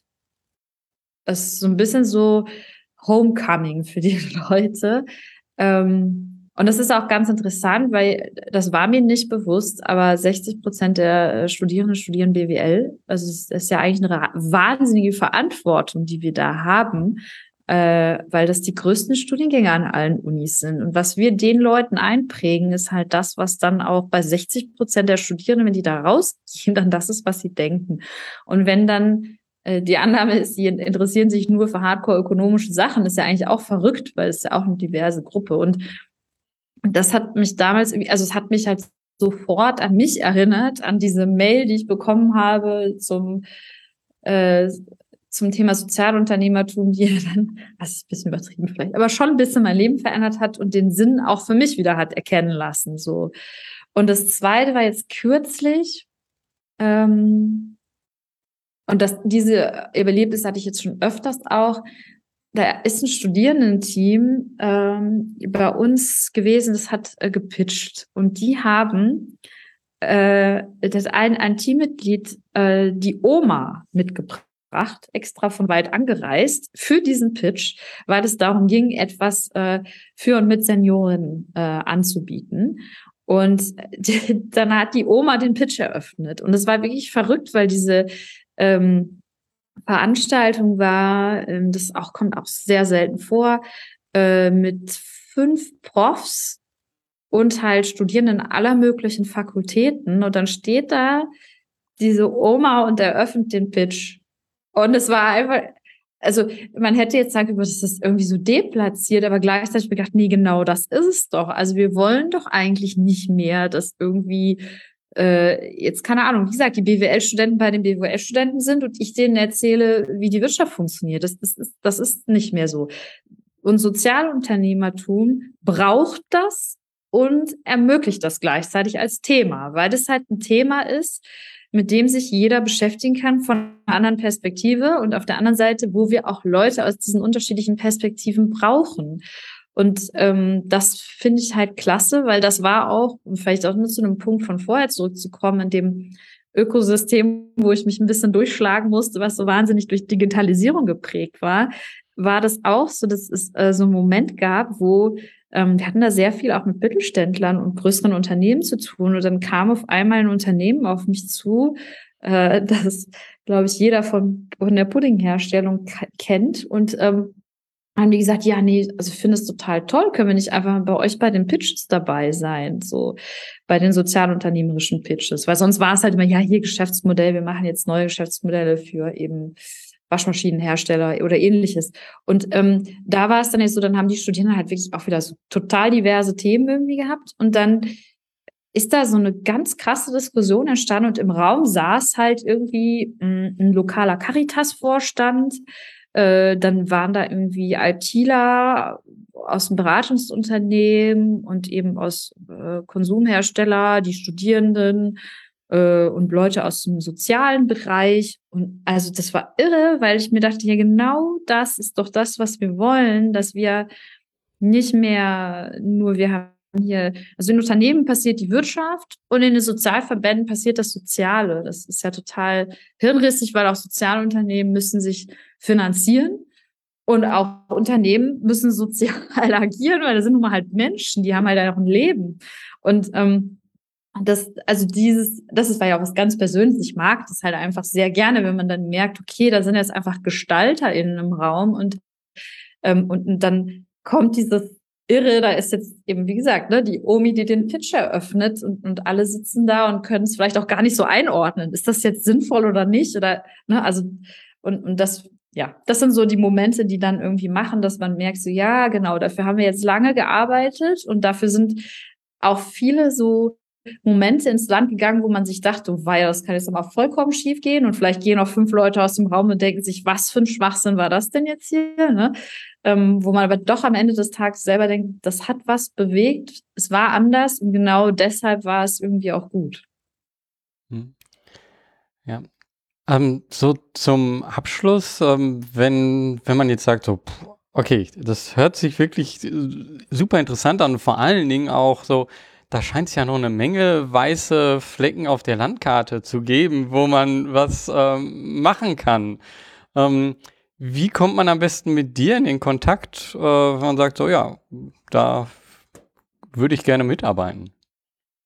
Ja, also wir haben natürlich sehr, sehr viele Möglichkeiten. Also an alle Studierenden kommt sowieso schon mal vorbei. Ihr findet mich an der Uni Bayreuth. Ähm, es können aber auch Leute von anderen Unis natürlich immer die Möglichkeit ergreifen, auch, auch Kurse bei uns zu wählen. Ähm, wir haben auch eine Gründungsberatung, das ist natürlich auch möglich, ähm, äh, ins, ins Coaching reinzugehen. Ich habe auch mit, mit ein paar Social Startups ähm, Kontakt, um da auch äh, innerhalb ähm, des Startups Projekte anzustoßen. So, also schreibt mir eva.jakob.uni-bayreuth.de wenn man jetzt für und mit mir direkt arbeiten möchte, gibt es auch die Möglichkeit, wir haben einige Stellenausschreibungen immer wieder. Also wenn ihr jetzt auch in zwei Jahren den Podcast hört, es bewegt sich viel im Bereich, ähm, kommt da gerne auf mich zu, denn äh, es gibt auf der einen Seite die Möglichkeit, das Gründungsökosystem hier und ähm, auch über die, die, die Bayreuther Grenzen hinaus mitzugestalten aus der sozialunternehmerischen Brille. Ähm, und daher gibt es durchaus auch eine ganze Menge Praxisprojekte. Also es geht nicht nur um reine Forschung. Also beispielsweise haben wir ein Projekt, ja, hatte ich kurz erwähnt, wo wir überlegen oder mit, mit Vereinen nicht überlegen, sondern wir arbeiten mit Vereinen, mit unternehmerischen Methoden, um diese wirkungsvoller zu machen. Ähm, das nur um mal ein Beispiel zu geben, dass es auch sehr praktisch ist und mit Workshops etc. Und auf der anderen Seite natürlich gibt es die Möglichkeit, ähm, auch eine Promotion anzufangen. Es geht auch äh, im Prinzip immer und auch extern. Ähm, natürlich habe ich irgendwann Kapazität voll, aber ähm, da gibt es auch die Möglichkeit, mit äh, Ideen äh, auf mich zuzukommen, was äh, ihr denn vielleicht forschen möchtet. Ähm, man kann auch Promotionen durchaus auch später starten. Das muss jetzt auch nicht direkt nach dem Studium sein. Also wenn man dann immer mal dachte, Mensch, das könnte doch interessant sein, äh, gerne auch auf mich zukommen. Da gibt es auch unterschiedliche Möglichkeiten, ob man da jetzt äh, bei mir direkt im Projekt arbeiten möchte oder ähm, vielleicht, wie gesagt, das auch das Ganze extern machen möchte, gibt es auch immer Möglichkeiten. Und äh, lasst euch nicht abschrecken. Bayreuth ist eine tolle Stadt. Es ist halt vielleicht ein bisschen nicht so, nicht, nicht, nicht so äh, direkt auf der Landkarte, wenn man, wenn man sich überlegt, wo möchte man denn mal äh, hingehen. Ähm, wir haben aber auch durchaus sehr mh, hm, flexible Arbeitsmöglichkeiten und hier gibt's das muss ich wirklich sagen, sehr viele Gestaltungsmöglichkeiten und es ist bisher in einem Jahr so viel passiert im Bereich Sozialunternehmertum. Es ist wirklich so, als hätte die Region darauf gewartet, dass es hier passiert. Und deswegen, also es lohnt sich vielleicht auch, ich sage dann immer, also ich, ich will jetzt kein Bashing betreiben, aber in Berlin sind die Leute schon so weit, in München sind die Leute schon so weit mit dem Thema. Es gibt aber auch noch Bereiche, wo, wo auch noch so viele Dinge möglich sind, auch frei zu gestalten. Ähm, und deswegen kann es sich vielleicht auch lohnen, ähm, da mal reinzuschauen, auf mich zuzukommen. Hm. Ja, also danke. Ich, ich finde, wir haben hier äh, wirklich sehr interessante Themen einfach gehabt, wo wir ähm, eine andere Sicht darauf äh, gehabt haben. Und äh, das fand ich eben auch spannend, so mal die ja, akademische Sicht hier reinzuholen. Ähm, und super finde ich vor allen Dingen, dass wir zum Schluss hier so diese Klammer gemacht haben, so, also diese Verbindung zu dem. Also man kann mit dir forschen, man kann mit dir zusammenarbeiten. Ähm, von daher möchte ich mich unheimlich bedanken für deinen Einblick äh, und das alles. Und ähm, ich bin gespannt, wie sich das Ganze weiterentwickelt. Ähm, so dein abschließendes Wort, was glaubst du, wie wird sich das, wie wird sich äh, aus der akademischen Sicht ähm, wie wird sich Sozialunternehmertum ähm, weiterentwickeln? Viel Zeit hast du, glaube ich, für diese Antwort nicht mehr. Ähm, ich wollte sagen, da kann man jetzt lange was drüber sagen, aber tatsächlich ähm, ist mein Eindruck, das mag vielleicht als überraschend sein, ähm, dass das Thema Sozialunternehmertum, deswegen bin ich gerade so unruhig, gerade einen extremen ein extremes Interesse hervorruft. Vielleicht auch, weil natürlich der Bereich einen starken Vorsprung hat. Ne? Also es merken gerade alle, wir kommen nicht drum herum, uns sozialökologisch irgendwie zu interessieren und da was zu machen. Und Sozialunternehmerinnen haben das schon länger getan und deswegen kann man von denen lernen. Aber sobald jetzt mal die Maschinerie losläuft, glaube ich, ist das irgendwann ein Thema, wo wir vielleicht tatsächlich, das wäre ja auch die beste Welt und eigentlich wollen wir das ja auch, es nicht mehr diese Unterscheidung gibt, Sozialunternehmertum und Unternehmertum, weil da wollen wir ja eigentlich hin. Und ähm, rein akademisch gesehen ist das mittlerweile tatsächlich teilweise der Fall. Da werden auch andere Begriffe verwendet. Also da geht es vielleicht eher darum, wie stark bin ich denn sozialunternehmerisch äh, orientiert vielleicht, ne, ohne dann eben diese Kiste aufzumachen, sind das Sozialunternehmer oder Unternehmerinnen oder nicht. Und da äh, kann es natürlich schon sein, auch dass wir, das wird, glaube ich, ganz schön schwierig, wir als Sektor uns irgendwann schon auch davon lösen, so eine Nische zu sein und ähm, äh, dann auch akzeptieren müssen, dass Leute in dem Bereich tätig werden, von denen man es vielleicht nicht gedacht hätte. Und natürlich birgt das viele Gefahren, aber ich glaube, das ist das, wo es halt hingeht, dass es sich ein bisschen auflöst und mischt und das kann Gutes und Schlechtes haben, aber wir als Sektor müssen natürlich dafür sorgen, ähm, dass im Prinzip Sozialunternehmertum ein Exportgut wird und vollkommen egal, ob es später noch so heißt oder nicht, dass der Inhalt dessen, nämlich sozialökologisch, ökonomisch wirkungsvoll zu sein, dass das, das auch bleibt. Also vielleicht ist es auch gerade an uns, ähm, also ich nenne jetzt uns, ne, weil uns die Szene, weil ich finde, wir sind ja ein Ökosystem, äh, das so gut auf die Beine zu stellen, dass wir sicherstellen, dass wenn Leute das kopieren, die nicht in dem Bereich sind, das dann auch gut kopieren können. Das wäre so mein, meine Vorstellung. Ganz leicht auch das Gefühl, dass es in die Richtung gehen könnte. Ja. ja, danke für das abschließende Statement und danke für deine Zeit hier und den Podcast. Vielen Dank für die Einladung. Ich bin sehr gespannt auf Reaktionen. An dieser Stelle noch einmal ein großes Dankeschön, Eva, für deine Zeit und deinen Einblick hier. Ich habe hier wieder einiges von mitgenommen und das will ich jetzt gerne für mich nochmal so zusammenfassen. Und starten möchte ich damit äh, etwas, was hier in diesem Podcast ja immer wieder der Mittelpunkt ist, Unternehmertum. Was, glaube ich, aus all diesen Podcasts klar herauskommt, ist, Unternehmertum bedeutet, in einem hoch ungewissen Bereich unterwegs zu sein. Es gibt keine bestehenden Trampelpfade, denen man einfach hinterherläuft. Das Ganze ist auf neuen Terrain. Die Frage ist dann auch immer wieder, okay, welche Werkzeuge, die es schon gibt und die ich natürlich dabei auch nutze, nutze ich jetzt auf diesem Terrain am besten? Und das herauszufinden hat viel mit Probieren und Erkenntnisse bekommen zu tun. Genau das ist auch die Brücke zwischen Unternehmertum und Forschung. Beide bewegen sich auf unbekanntem Terrain. Aber beide agieren sehr unterschiedlich. Und ich glaube, das sieht man auch schon an diesem Podcast hier, beziehungsweise an den ganzen Podcast-Folgen, die es hier mittlerweile in diesem Podcast gibt. Denn jedes Mal, wenn wir dort auch anfangen zu diskutieren und Meinungen zu äußern, dann basiert das auf vielen Annahmen und auf Meinungen, die wir selber uns gebildet haben. Aber das ist nicht wissenschaftlich basiert. Und genau da anzusetzen, also hier Fakten zu schaffen, hier große Mengen von ähm, Erkenntnissen zusammenzutragen und dort etwas rauszudestillieren, ja, das ist ein anderer Ansatz. Und ich glaube auch, das ist ein sehr wichtiger Ansatz. Denn wenn wir alle nur mit Halbwissen herumlaufen und davon ausgehen, dass das, was für mich persönlich offensichtlich und klar ist, auch wirklich so ist und von anderen auch so gesehen wird. Ja, wenn wir nur das als Basis haben, dann sind wir auch schnell angreifbar. Ich fand dann als nächsten Punkt sehr interessant, womit sich Eva und ihr Team beschäftigt. Und zwar mit Teams. Also vielleicht erstmal allgemein, warum Teams? Ähm, ich glaube, in den vielen anderen Bereichen, sowas wie Businessmodelle, ähm, Business Model Canvas, dann auch Finanzierungsmöglichkeiten und äh, Aufbau dieser Unternehmen, da gibt es halt schon viele Parallelen, die zur klassischen Wirtschaft gezogen werden. Und äh, es gibt eben ein spezielles Social Business Model Canvas, es gibt spezielle soziale Business Modelle.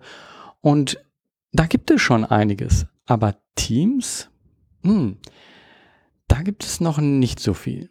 Allein wenn wir schauen, welche Fragen wir in unserem Gespräch hier aufgeworfen haben, also was bedeutet ein diverses Team und was bedeutet ein homogenes Team für die Entwicklung von einem Sozialunternehmen, das ist schon spannend. Auch so das Zusammenspiel der Mitglieder, wenn nicht nur im Mittelpunkt der ökonomische Erfolg steht, sondern eben auch die Wirkung und diese Gewichtung aber für die Mitglieder sehr unterschiedlich ist und dann auch noch unterschiedlich in, in der Ausrichtung äh, von den einzelnen Bereichen, ja, dann wird es schnell ziemlich komplex. Und da fand ich diesen Punkt, sich mal anzugucken, was bedeutet denn das Scheitern von einem Sozialunternehmen, dass das nochmal etwas ganz anderes ist als das Scheitern von einem klassischen Unternehmen. Denn rein dieser Gedanke, dass wenn ich damit aufhöre, als Unternehmer an dieser Sache zu arbeiten, dann hat das ja nicht nur eine Auswirkung auf mich und meine Einnahmen, sondern dann hat das auch eine Auswirkung auf den Bereich, den ich ja eigentlich unterstützen will, wo ich eine Wirkung haben möchte. Und da ist die Entscheidung, glaube ich, nochmal eine ganz andere. Und der Abschluss, ja, wie sieht die Zukunft vom sozialen Unternehmertum aus? Ich glaube, da stimme ich mit Eva überein. Das wird alles so zusammenwachsen und ich bin mal gespannt, wie das dann sein wird. Dass das dann die Norma neue Normalität ist, das wird spannend. Ich glaube, du hast gemerkt in dieser Folge, dass noch so viel so offen ist und dass es noch so viele Möglichkeiten auch dort zum Forschen gibt und zum Entdecken. Und von daher hoffe ich, dass du selber anfängst zu forschen, zu entdecken, zu probieren und sich dadurch etwas entwickelt. Und daher danke, dass du hier zugehört hast. Mach was, beweg was. Dein Georg Stier.